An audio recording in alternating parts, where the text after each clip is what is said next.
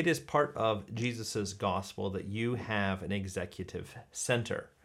Dallas Willard used to say of his students at USC that many of them came into his classes not knowing that they had a will.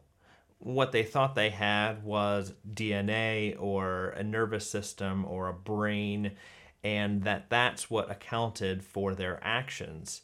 Well, we today in Europe um, may not be so dominated by that materialism of uh, Dallas Willard's students, but understanding the will in human life is just as difficult for us. We may say that we were born with it or that partic- we have a particular social socialization or that we are a part of certain power structures of sort of rich and poor and race and gender and all this sort of thing that dictates what we do or especially what other people do.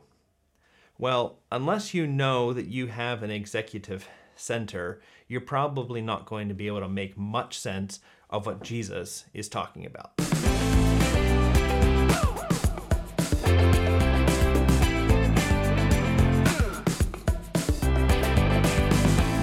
Hey, everybody, welcome to the Sanctus Forum. I am Michael Stewart Robb, better known as Mike, and we are here talking about a book called The Divine Conspiracy by Dallas Willard. And if you want to talk about books that mix together philosophy, psychology, theology, and just good common sense, then you should subscribe to this channel and join us as we read this. Get a copy if you don't have one already.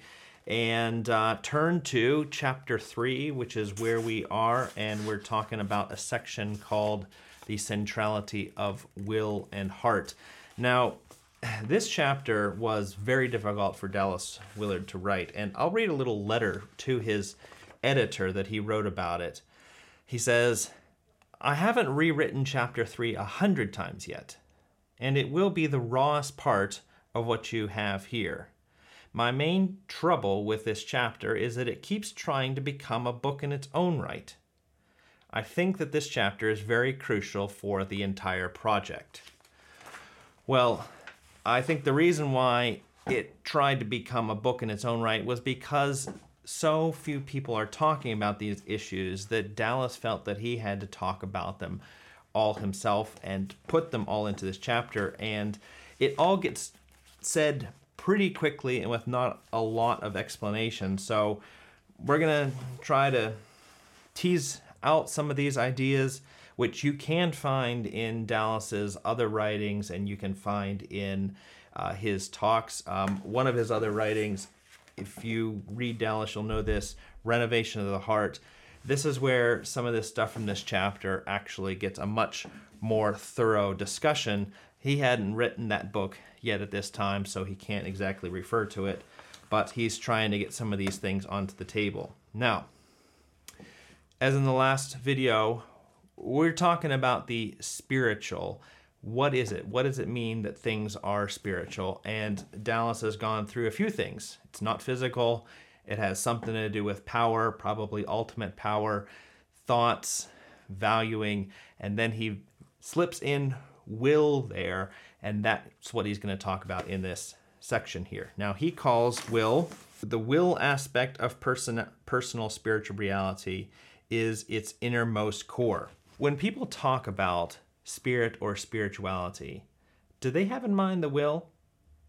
Or turn it around. When people start talking about the will and choices, what is that? Is that matter? Is that what that is? See, Dallas is trying to bring these two things together because really he sees them as one and the same thing. I guess you can say that spirit is bigger than will, but there's no such thing as spirit that doesn't include will. And therefore, if you want to talk about spiritual and spirituality, you need to get in there and talk about will. Spiritual is personal, personal means wills. And we're going to be jumping around here a little bit, but uh, Dallas has a few other words for this. Um, one place he calls it self determination uh, and also freedom and creativity. Now, when you listen to Dallas Willard. Like, for example, if you listen to him in a philosophy class, he might talk a lot about freedom or agency. And really, what he's talking about is will, he's talking about spirit, he's talking about self determination. Likewise, creativity. Um, another one of his favorite words. You just have to sort of watch him a little bit and see how terms sort of um, compare to each other and and overlap.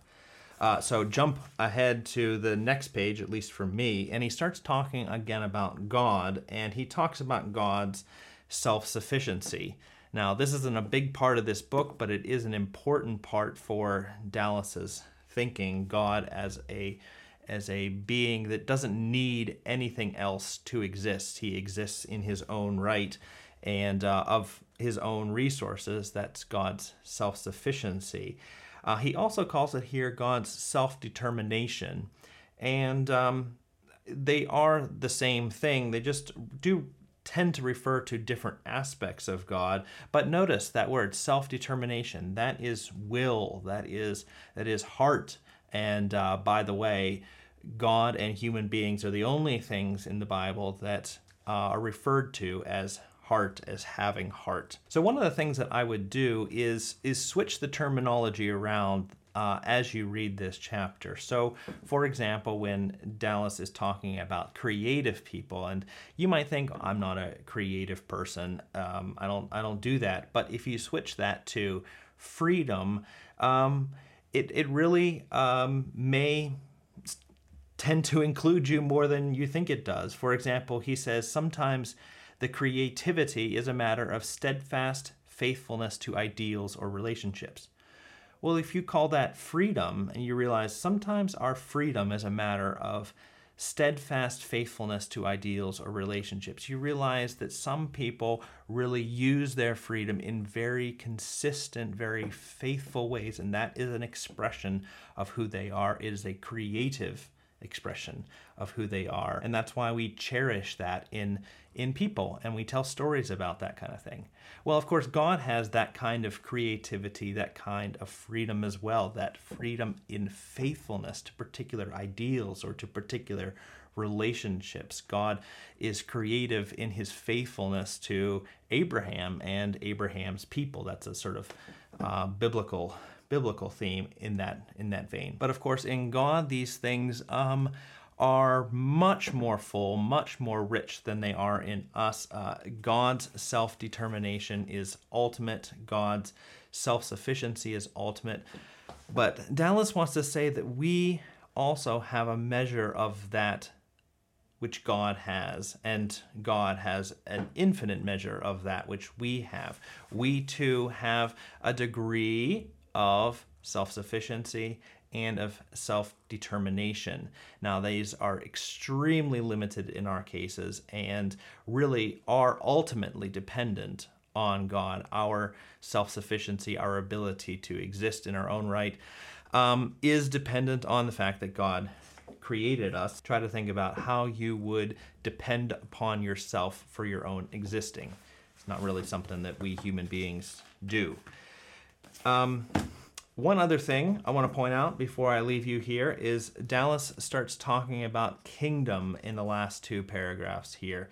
And he that's something back from the first chapter, which we have talked about like two years ago. So you can go back and you can listen to those uh, videos as well. Uh, there is also a podcast to this, by the way.